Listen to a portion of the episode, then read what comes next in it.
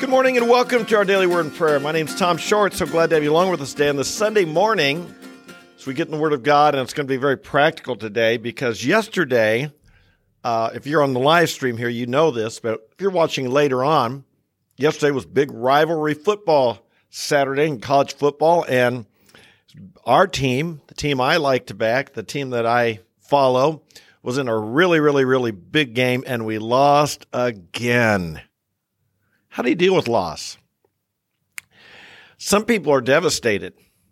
I remember when I was just in sixth grade, our team, my Ohio State Buckeyes, shall we say, lost a basketball game to North Carolina.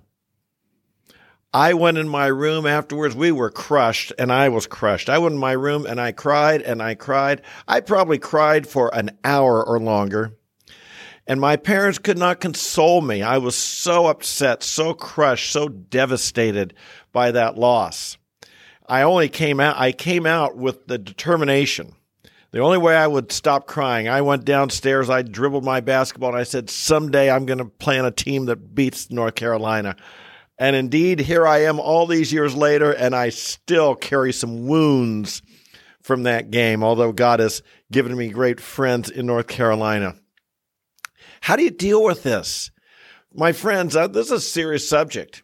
There's a lot of people who are crushed, a lot of people who are really disappointed because their team lost a big game yesterday. And so I want to give you a couple hints about how I've learned to deal with this over the years because I am competitive and I like sports. And so here's some things to do and don't. Here's one thing not to say. It's only a game. It's only a game. This is a common thing that, you know, parents try and say to kids, it's only a game. But the truth is, a lot's riding on some of these games. In our particular game I'm talking about here yesterday, there are tens of millions of dollars at stake in these programs. Coaches are paid millions of dollars. Players nowadays can be paid paid hundreds of thousands or million dollars. They work they work for years and years to win a game like this, to perform on a stage like this and whole schools get behind it. And no doubt our school, when we win national championships, and that's our goal each year, they bring in millions and millions of dollars in donations. And so if we want to say it's only a game, we kind of minimize the reality. We show that we don't really understand a lot's riding on these things. Careers are riding on these things. Donations to the university are riding on these things. People's futures are riding on these things. And sometimes the whole joy of a city is riding on these things. I remember in our city, our particular city, back when only one team from the conference would go to the to the uh, bowl game afterwards at the end of the season. I remember our whole city could be gray skies and disappointed for weeks and weeks and weeks after a loss to our la- in our last game, our rivalry game. Don't say it's only a game. That kind of says you don't understand how much is riding on this for so many people. However, I do want to say this for some people, it's too much more than a game. Years ago, I remember really learning this lesson. It was actually with this team, and we were playing UCLA in 1977. And we had an amazing comeback victory, and the whole city. I we were living right a block from the stadium, and the whole city went wild when we had this comeback victory. The next year, 1978, we played UCLA and they beat us badly. And I remember being depressed afterwards. And God gave me a verse way back in 1978 about sports. It's a little bit out of context, but it's found in Galatians chapter 4, verse 9. He says this, but now that you have come to know God, or rather to be known by God, how is it that you turn back again to the weak and worthless elemental things to which you desire to be enslaved all over again? You see, I had been enslaved to competitiveness. I valued sports, and I think sports should be valued. I valued them, but I got my self worth out of them. I got my identity out of them. Winning meant everything. Losing was winning made me feel good. Losing made me feel terrible. My identity and value was tied up in whether or not we won the game. And Paul's here, he's writing about, he's writing the, to these Galatians about going under the law But God spoke to me on this personally about going back under weakened element, the, the things of the world, getting my value, my sense of my sense of self esteem out of out of the weak and well worthless elemental things of this world, rather than from Christ. Rather than from Christ. And I realized that in my life, my joy was becoming a, it was up and down based on a football team, based on a basketball team, based on, it had been based earlier on my performance on a team, and now it's being based on the performance of other people. And God just really challenged me in this. Don't go back to what I had been in. Christ set me free. My friends, Christ has set us free from letting our lives be yanked around by other circumstances in life, circumstances over which we have zero control. Oh, I know, I know that maybe you're like me and you think our team will win if you wear your good luck shirt or your your fan jersey or whatever. And uh, and I joke about that that I'm convinced my team wins when I wear the right jersey. Well, yesterday I had the evidently had the wrong jersey on. But anyway, to allow ourselves, and I might encourage you, my friend, be careful about allowing circumstances over which you have no control whatsoever to determine your joy or sadness. Be careful about that.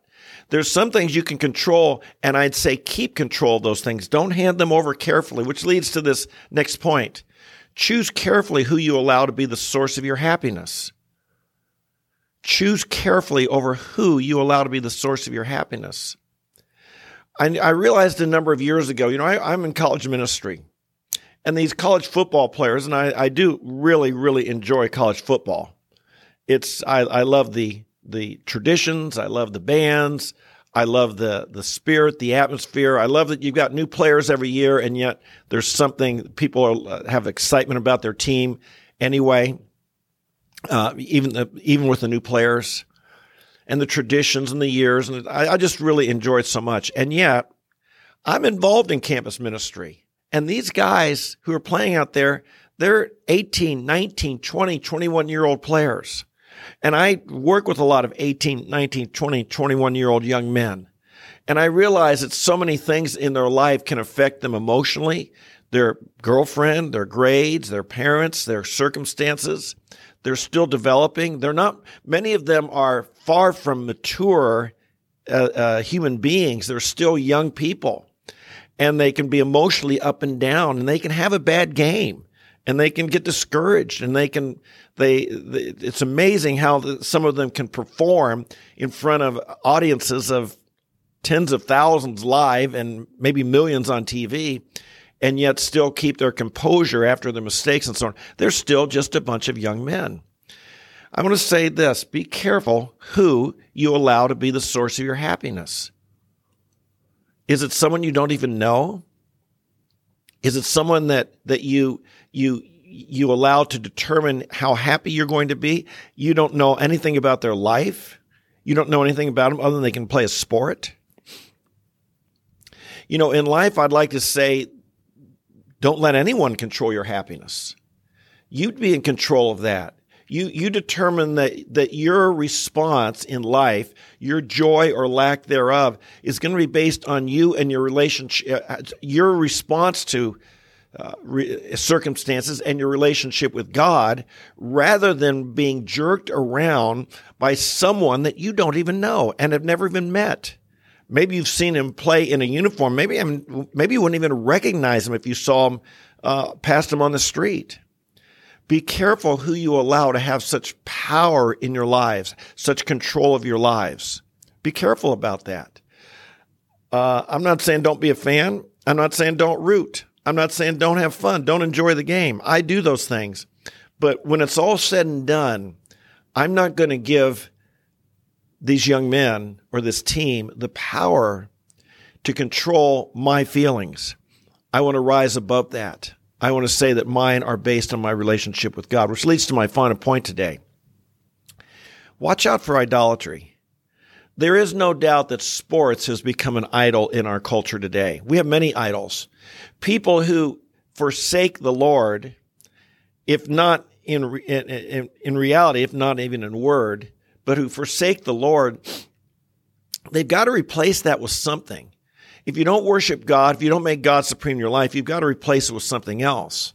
Now, a lot of people have replaced that with sports. In our day and in our culture, it's very easy to do. It's exciting. It, these are warriors, you know, football guys. They're they're they're big, they're strong, they're athletic. You might wish you could be like them. You might picture yourself on the field. I could pass like that. I could run like that. I could do that. Uh, they're, they're people we look up to and, and cheer for and get excited about. But be careful they don't become an idol. An idol is whatever I look to do, look to, uh, whatever I look to to do what only God was intended to do in my life.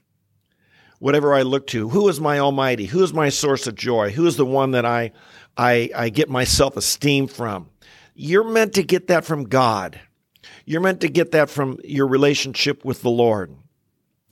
There's a lot of people who don't have a relationship with the Lord and they need to find their sense of, of self esteem and value and excitement and enthusiasm in life. They need to find it somewhere else. Some people find it in sports. Some people find it in pleasure. Some people find it in money. Some people find it in another religion. Some people find it in, in any number of things. Uh, whatever it is, we are surrounded by people who are finding it in sports. Make sure you don't. Enjoy sports, yes. Root for your team, yes. Wear your colors, yes. Have fun, yes. Go to the game, yes. But be careful that you don't allow it to become the dominant thing in your heart so that if your team loses, you're devastated. And if that happens, let that be a little bit of a warning signal. Maybe this is meaning a little bit too much. Maybe you've gone back and become enslaved once again to something that God set you free from and gave you the, the power to rise above in your life, to rise above the things of this world and to walk in that steady strength of relationship with our Lord Jesus Christ. That's what he wants for you and for me. Shall we pray about it? Father in heaven, we do come to you today and we thank you for our relationship with you. And we want it to always be supreme. And we want to always fix our hope on what will come to us one day in eternity. And we want to live our lives, Lord, realizing that we're walking with God, that the Almighty is our Father, that you watch over us, you're our shepherd. We confess, Lord, we live in a culture where so many people around us don't have that type relationship. And so they look elsewhere to find meaning and significance and value and enthusiasm and purpose. And Lord, sometimes they find it in sports. And I want to thank you, Lord, for sports. I want to thank you for how you use them in my own life and you've used them in the life of my kids and grandkids. I want to thank you for how you use sports as a, as a good thing. But I pray, Father, for all of us, for none of us would it become an idol. Would we let it creep into a place that it replaces you? That, that after we've come to know you, or to be known by you, that we would allow sports to sink, to, to, to uh, recapture our heart above the knowledge of God. And I pray, Father, that every one of us here, we would be careful who we allow to be the source of our joy. Lord, we have loved ones that we know and we care and we influence and we do care about them. And I pray that their, how they're doing would mean something to us. But Lord, strangers that we don't know anything about them, and and they're they're they're far removed from our lives. Help us, Father, not to give them the power over our emotions and over our soul to fill us with either joy or disappointment. We pray these things and we give you this day and we walk with you and we thank you that we can rise above. Thank you, Father, that we have a relationship with you. There's nothing like that. We ask you to fill us with your joy and we pray it in Jesus' name. Amen Amen and amen. Well, as you can tell, like I said, our team lost our big game again yesterday. Was it disappointing? Of course. Was it devastating? For a lot of people, yes. For me, I'm not going to let it devastate me. I'm going to go on with life. There's other things. It's, not that it's not important. It's not that it's just a game, but there's a lot of things a whole lot more important. Keep perspective in life. Amen. Hey, thanks for joining me. If you're new, welcome. I hope you'll subscribe to the channel and come here every day because we come here live every day, 8:30 a.m. Eastern Time in the morning, to talk about the Word and allow it to affect our lives and be practical in obedience. This is a channel not just knowing the Word, but obeying the Word. That's what we're about. We want to put it into practice and do what it says. And So there's an emphasis here on on on how do we apply the Word. I hope you'll join us every day. Fit it in your schedule. Make it a part of your day It'll make a difference in your life. I love you guys. God bless you. We'll look forward to seeing you tomorrow. Bye bye.